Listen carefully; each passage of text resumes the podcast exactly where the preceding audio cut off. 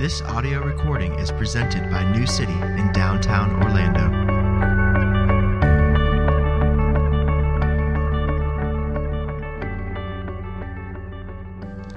This morning's scripture reading is from 1 Peter 3 1 through 7.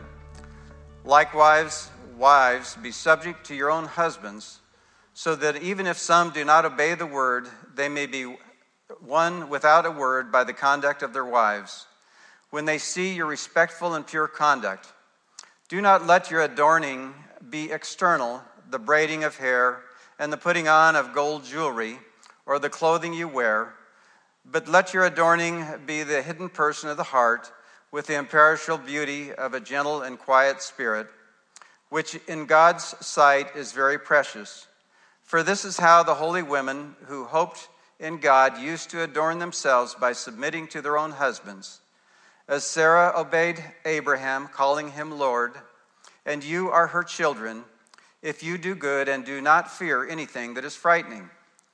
Likewise, husbands, live with your wives in an understanding way, showing honor to the woman as the weaker vessel, since they are heirs with you of the grace of life, so that your prayers may not be hindered. This is God's word. Thanks, Mike.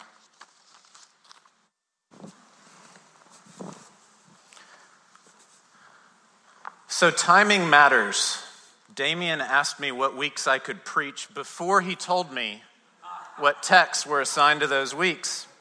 And when he emailed me the list and I saw it was coming, I, I just texted him back and said, That's a punk move. That's a punk move. Um, timing matters. And we want to talk about that this morning. I want to begin by telling you a story about uh, my life when I was about five or six and a couple things going on then and there. I was very much uh, interested in reading and exploring uh, events from history. And I've got a six year old now, and, and sure enough, the same thing is true. He loves reading about war, and I did as well. And when I was about six in kindergarten, I went through a phase where I was immersed in reading about the Revolutionary War. And I was fascinated to dress like a soldier to march around the neighborhood or the house, to read stories, and to listen to. We had tapes back in the day, to listen to tapes about what was going on then and there. It was also a phase where I was, uh, for the first time in school, and apparently had noticed the opposite sex. And there was a cute girl who I was smitten with. She had a way with the Crayola markers, I suppose. Um, her name was Emily, not my Emily uh, but a different Emily, and I was taken with her.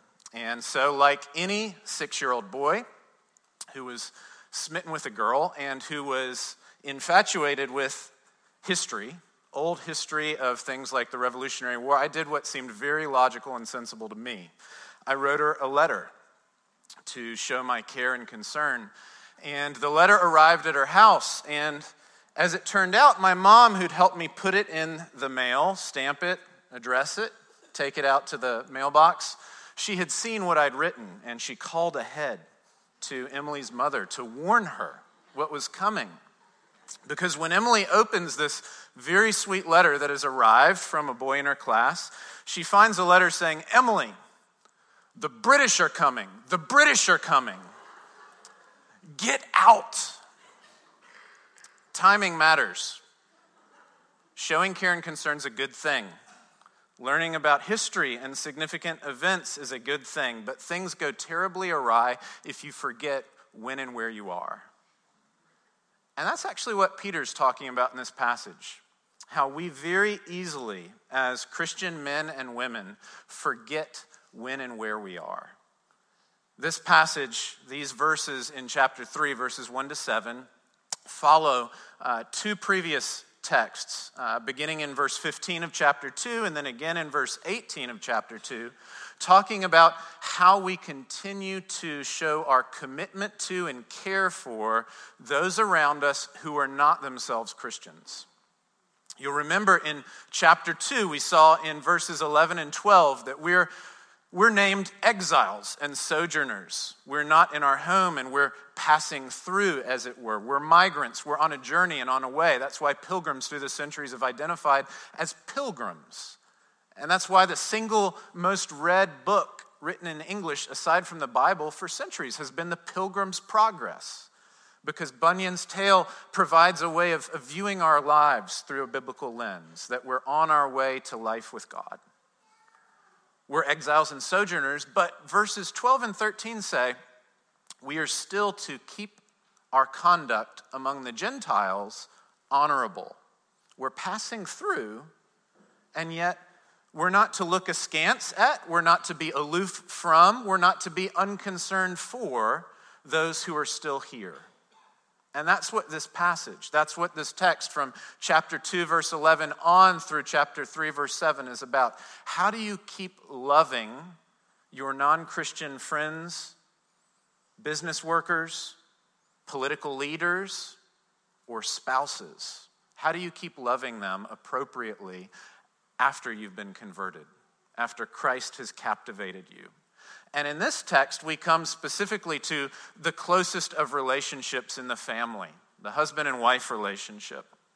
What is called for when one spouse is converted and the other spouse has not yet been converted? What does faithfulness look like? We see three things here, I think, and we, we do well to take them in turn. First, we've got a word to wives verses 1 to 6. Uh, and we'll focus in particular on verses 1 and 2. Peter says this Likewise, wives, be subject to your own husbands, so that even if some don't obey the word, they may be won without a word by the conduct of their wives, when they see your respectful and pure conduct. You see, the challenge is that we oftentimes forget what time it is we forget when and where we are, and we can, we can go awry in two different ways in the Christian life. We can go awry either by failing to have hope, or we can go awry by failing to be realistic. We can go awry by, by failing to have hope, by believing this is it. We, we learn in Corinthians, Paul says there are some who think the resurrection's already happened. This is the best it is. This is as good as it gets, as it were. And there's nothing greater to long for, to desire for, to aspire unto. Be content, for it gets no better. But we do want to listen to some words of Peter. He wrote a second letter, Second Peter, and in chapter 3, verse 12, he speaks of how we are called to be those who wait for and hasten the coming of the day of the Lord. And to the temptation to lack hope, he says we're to hasten the day of the coming of God. We're to long for it. We're to aspire to it. We're to eagerly desire it, and we're to live in a way that, that brings it forward as it would. To hasten the coming of the Lord. There's a second way we can go awry. We can be all hope, all desire, all aspiration for something better, and no realistic sense of what's actually going to take place in the here and now, right? We can live as if it were the ideal. We can live as if it, in our family, in our business, in our neighborhood, as if it should be perfect and pure and all right and beautiful and good. And we can make others miserable in so doing, can't we? And against that, Peter gives us another caution. He says, You're to wait for the coming of the day of God, right? You're not just to hasten it, you're not just to bring it forward and desire it eagerly, but you're to wait patiently for it. You're to know your place in time. You're to know that you're still in a period of expectancy, right? You could perhaps think of a pregnant mother who is moving along slowly, slowly, slowly, waiting for the baby to come, right? Hastening the arrival, as the second trimester moves to the third trimester, as the days get hotter and more muggy, as the sleep becomes further and further apart, as it were, desiring the baby to come, and yet realizing that it's good and well and appropriate for this waiting period because it is a time in which the baby grows and strengthens and develops, and it's actually, in the end game, a very good thing that the baby doesn't immediately spring from the womb, right? There's that tension and that dynamic in the experience of pregnancy. There's that tension and dynamic, Peter says, in our own lives and calling as Christians. Well, how does this, this passage in chapter 3, verses 1 and 2 get at that? It says very simply, wives are to be subject to their own husbands. And notice what it doesn't say. There's a couple different things it doesn't say. The text doesn't say why God has made it such that people will be married that people will be married to people of the opposite gender, or why there's a particular order between husbands and wives. Some of you who were here a year ago remember uh, that Ted preached a long series of reflections on marriage. And you could go back if you, you weren't here to listen to some of those to get a broader picture. This doesn't talk about that at all. It just assumes that marriage is a good thing it assumes that marriage involves a husband and a wife, and it assumes that there's an order, and it calls the wife to be subject to or to submit to the husband, right?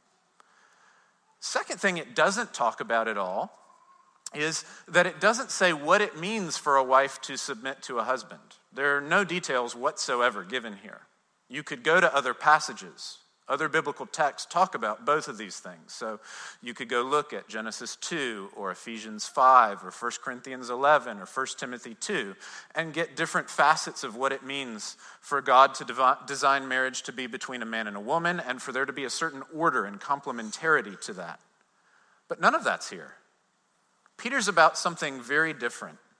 It's about a very specific question, a question that comes up only at one other time in the New Testament. It comes up in 1 Corinthians 7. What do you do when you have a man and a woman and marriage assumedly is fine and good, but one of them is converted and becomes a Christian, and the other, whether for total disinterest or for just lack of care, whether they're ardently opposed to the gospel or they're rather indifferent to it, they haven't been converted. What do you do? Do you hasten perfection and assume that you ought to leave your marriage, that you ought to seek out perhaps another, a Christian marriage? Do you believe that you ought to flee marriage and go lead a single life? Because Paul tells us in 1 Corinthians 7 that there are, are avenues of ministry open to single people that aren't open to those of us who are married. Do you do that? Do you hasten the day and perfection by leaving your mixed marriage, as it were? Or do you just assume that this sort of murky existence where you're captivated by one thing and your spouse is either utterly indifferent to it or ardently opposed to it is just normal and you got to stick it out and that's the way it'll always be. And it gets no better than this. Peter offers a very different word. He doesn't take either of those tacks. He rather says, You are to stay. You are to be subject to that commitment. You don't shirk the vows that you've made. Paul gives the same answer in 1 Corinthians 7. He says, If they will stay with you, you stay with them. If they flee, you can't do anything about that. But so long as they're willing to remain married to you as a Christian, you, you remain married. And Peter gives a reason right here in verse 2. Peter says that we're to do this so that when they see your respectful and pure conduct, they may be won without a word, right? The goal isn't to berate them with the gospel. The goal isn't somehow to leave up post it notes of Bible verses all over their bathroom mirror so they'll be inundated with gospel proclamation and somehow cave.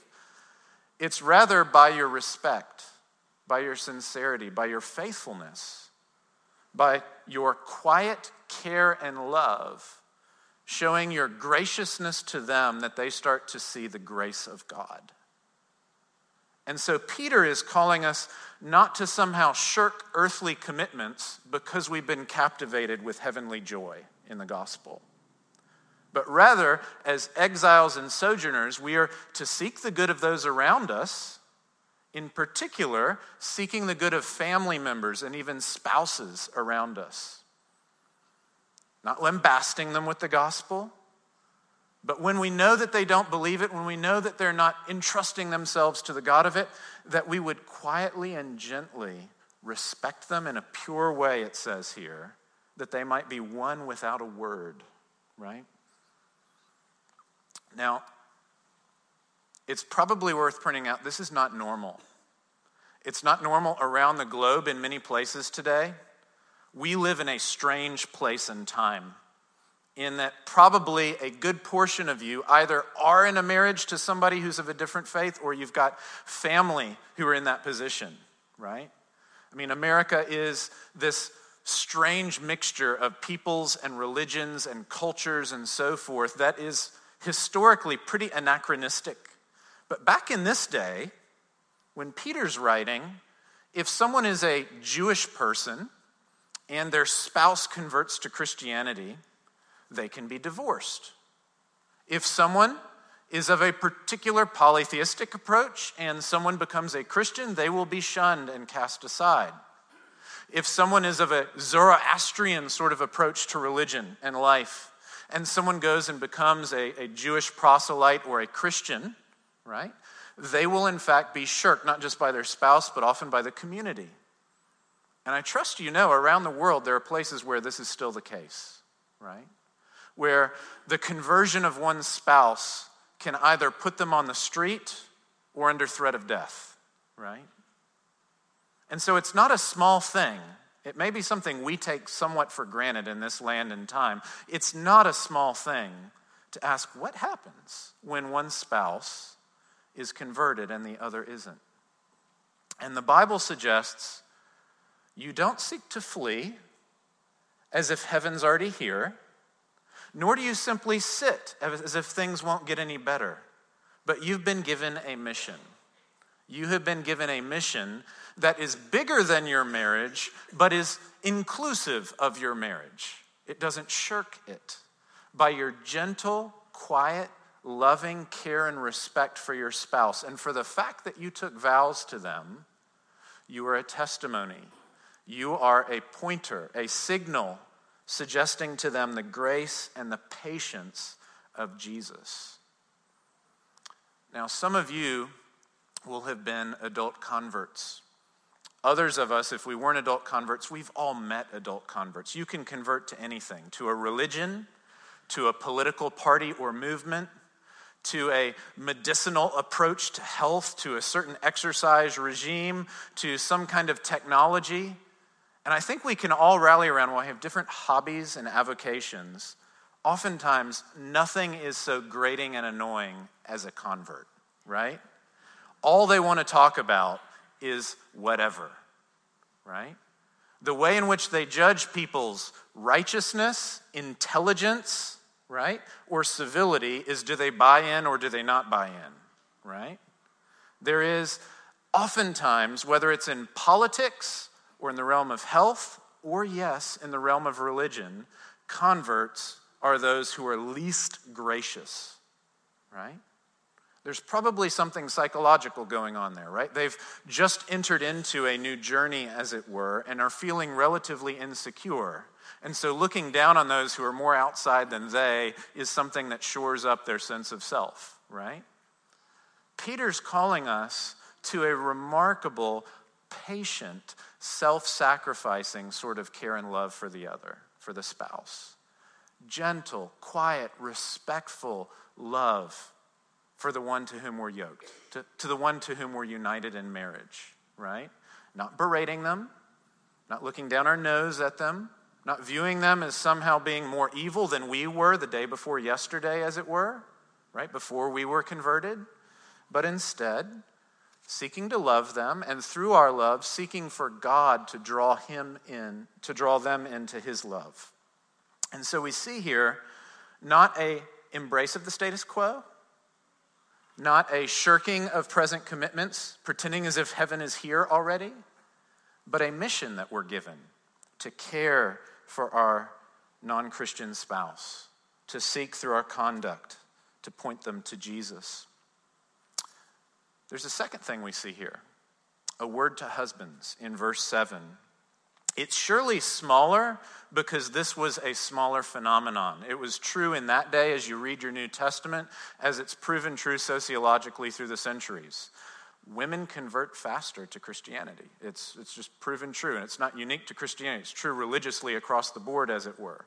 Um, I don't know how to account for that, but there it is. You read your New Testament, fast converts almost always are women, as it were. And oftentimes, men are just rather slow to get with it. Um, and so, what we see in text describing the history of the early Christian church is it's very rare to have a husband who's a believer whose wife isn't a believer. But it's quite common to have the phenomenon of a wife who is converted whose husband, for whatever reason, just ain't buying it, right? But it's rather remarkable. This is the third text in this passage, beginning back in chapter 2, verse 15, that speaks of how we care uh, for those around us, and in particular for those with some authority over us. And this is the only case where there's a word to both parties. Chapter 2, verse 15, you're supposed to submit to the authorities in government. There is no assumption that Christians will ever be in authority in government. Christians were minorities. There's a reason they're getting crucified, right? Because they're not in charge. And, and the notion that a Christian might be a ruler is just absolutely crazy. It's sci fi to one of Peter's uh, hearers, right? Similarly, in 218 to 25, what we looked at last week, you're supposed to submit to your earthly masters, to those who run businesses, those who are economically uh, and in the marketplace who are influential. You're supposed to respect their position and be dutiful employees, as it were, even if they're not Christians. Again, there's virtually no expectation that Christians are going to be running Fortune 500 companies in the first century. We know of the rare wealthy person who could be a patron and benefactor to the church, but by and large, Christianity was a poor man's religion. And there was just no imagination for wealthy, uh, culture influencing Christians in significant ways. Here, though, it's interesting. Addressing the wife who's called to remain in submission or subjection to the husband who's called to quiet respect and loving care, who's called to seek his salvation by continuing to be married to uh, and relating to him in goodwill, in faithfulness, there's still a word to the husband. It's interesting. There must have been some husbands who'd converted. And they're told here in verse 7 live with your wives in an understanding way, showing honor to the woman as the weaker vessel since they're heirs with you of the grace of life, so that your prayers may not be hindered. There's a couple phrases here that are difficult and much debated. First of all, of course, the, the language that the woman is the weaker vessel. What on earth does that mean, right? Um, some, of course, have suggested, like Aristotle of old, that women are less spiritual. Well, having read verses 1 to 6, that can't be the case, right? By and large, women are being captivated by the gospel. The notion that Peter would then say somehow they're less spiritual, A, doesn't fit with the rest of the Bible, and B, doesn't even make sense in the, the passage here, right? So the view of the ancients, of the Greeks, that somehow women are less spiritual, that can't be what Peter and the, the Bible are commending to us here. Does it mean then that women are simply physically weaker by and large? That's what some people have suggested that the typical adult male is stronger than and less vulnerable to physical harm than the typical adult female, exceptions notwithstanding. It's true through the ages, but that's probably not all that's being entailed here. Why on earth would physical weakness be a point of concern for Peter here? What Peter probably means is simply that in the ancient world and here today, in a different way, women are by and large economically and socially more vulnerable than men when a marriage ends. Particularly in the ancient world, they didn't have divorce laws and proceedings like we do today. The woman could be cast out. If someone has converted to another religion, they may well be punished legally and punitively. Um, the woman is in a very vulnerable position if she doesn't line up with the religion of the house, of the man, as it were. And so, what Peter's saying is a Christian husband who has a non Christian wife needs to realize that puts the, the woman, the wife, in a very dangerous position where she very likely will start to wonder what's going to happen to me. Is he going to throw me out? And if he throws me out, am I going to be punished? And if he throws me out, am I going to wind up on the streets? And if he throws me out, am I have to go to other forms of, of life and other practices to put food on the table, as it were, she's in a vulnerable position. She's in a weaker position. He's in a position of power, as it were. And what Peter's saying here is be aware of your power and don't use power to exploit or to lord it over others. But rather, like Jesus, who is just talked about at the end of chapter 2, like Jesus, who had all power but didn't use it somehow simply to take care of himself, but poured himself out in service to others, seeking the good of others, we're to use power and strength for the blessing and benefit of others. There's a second phrase here that's really difficult. The last phrase in verse 7. So uh, we're told that the husbands are to live with the wives in an understanding way so that your prayers may not be hindered. And some people get really bothered by this. Uh, you know, does that mean that if I wasn't as kind and gracious to my spouse yesterday as I should have been, and probably most of us could line up behind that at some point here or there, does that mean God doesn't hear my prayers? Right? Well, we've already heard the call to worship this morning that Ben read from Hebrews 4, right? And we've already sung, Boldly I Approach the Throne. Our prayers, and thankfully this morning we can say our worship isn't received by God because of its sincerity or because of our moral performance, right? Our worship to God this morning and our prayers before our Father throughout the week are received because of Jesus, right? He atones not just for you, but for your works. And not just for your works, but even your good works, which I hate to break it to you, aren't that good, right? So even your prayers are received for Jesus' sake. We saw that in Hebrews 4. We sung that. It can't mean here what the Bible excludes elsewhere, that somehow God won't listen to you if you sin. So, what does it mean that, that this won't hinder your prayers? What it probably means is that Peter assumes his Christian husbands out there in the congregation are longing and praying for their spouse to be converted. And he's simply saying, don't live in a way that contradicts that. Don't live in a way that opposes what you desire. You want your spouse to be saved. Live in a gracious way that will commend the grace of Christ to them. Live in a patient way that will before them demonstrate the patience of God to all of you? Live in a selfless way that will exemplify the kind of selfless sacrifice that Jesus offered on all of our behalf, right? So you're to live with your non Christian wife in an understanding way, realizing the dangerous and precarious position that even if you don't think they're in, they will feel from time to time. And you're to care for them in ways that make your prayers more likely because more often than not, God doesn't answer prayers with a bolt of lightning from the heavens, but He uses men and women. He uses Christians as instruments of His grace. He takes great joy in not doing things simply on his own, but rather in involving others. You know, one of the, the great delights in life is getting to go and eat with other people. And there are different sorts of, of cooks. There are two kinds of people in the world, I think Seinfeld would say, probably, right? There are those who want to cook by themselves, and there are those who love to cook with others, right? Now, irrespective of how good the meal comes out, it's a lot more fun and beautiful to be in someone's house who loves to help bringing someone else into the task, right? Whether it's a child or a neighbor invited over who's able not simply to keep all the tasks to themselves and keep control, but who is so confident, who is so hopeful that they're able to involve someone who perhaps doesn't really know what they're doing and to make it a team effort and to bring them into the joy of preparing something. And you know what? That's the image of God. I mean, in 2 Corinthians 5, we're told that we were reconciled to God, right?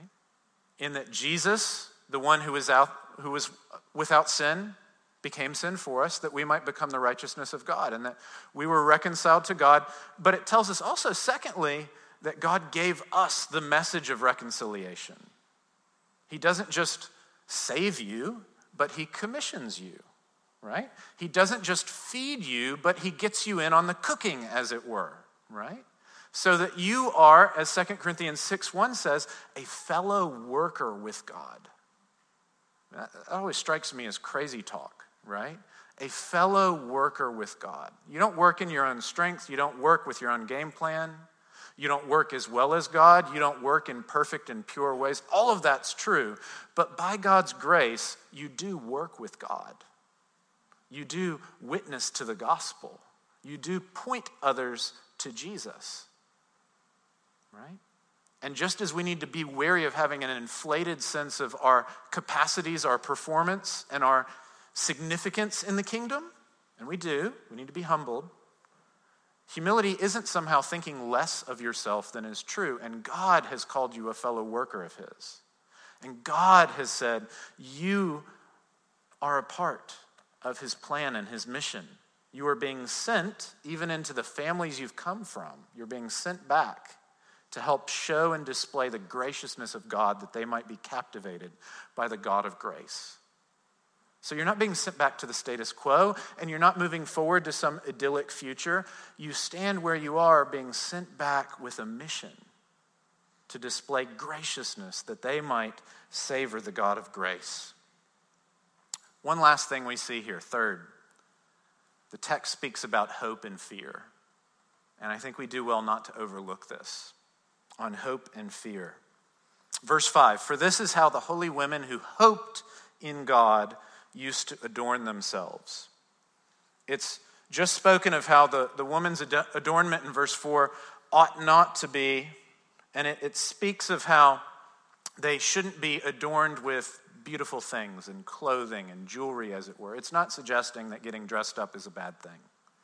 Rather, notice in that text, the woman's adornment is to seek out that which in God's sight is very precious what is of greatest significance to a Christian woman is not the favor of a man or of a community or of anyone else out there, not even of their own conscience, but what is true of them in God's sight. That is very precious. Jewelry may be precious. The text isn't negating that. It's not denying that pretty things are nice.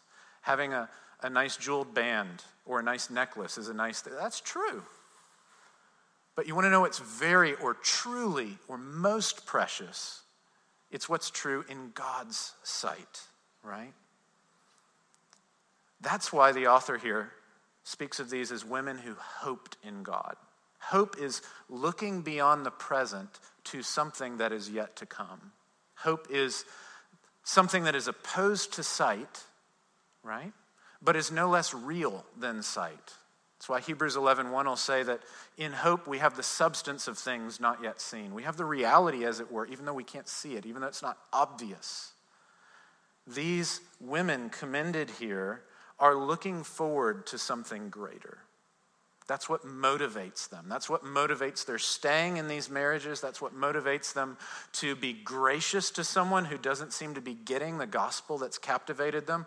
That's what motivates them to be patient and long suffering with people who aren't encouraging them in their faith, but perhaps are even challenging them in it. It's about hope.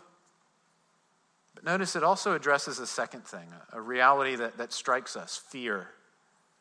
As we read in verse 6, you are her, Sarah's children, if you do good and do not fear anything that is frightening. Now, notice, neither here nor anywhere in the Bible do you read of frightening things being downplayed. There are frightening things out there, right? I dare you, watch the six o'clock news, right? It's the most depressing, frightening thing you will ever encounter, right? It's all negative, and it's in your city, right? It's in your neighborhood, right? There are frightening things out there. There are frightening things in the home. Notice who it's talking about here Sarah and Abraham. Sarah's life was not all peaches and cream, right? We like to think about the glories of her husband Abraham, the great patriarch, and God's call, and they go off, and God gives them a promised land, and they're going to have many children. And so she's going to be regaled as, as the matriarch of this huge tribe and people, Israel.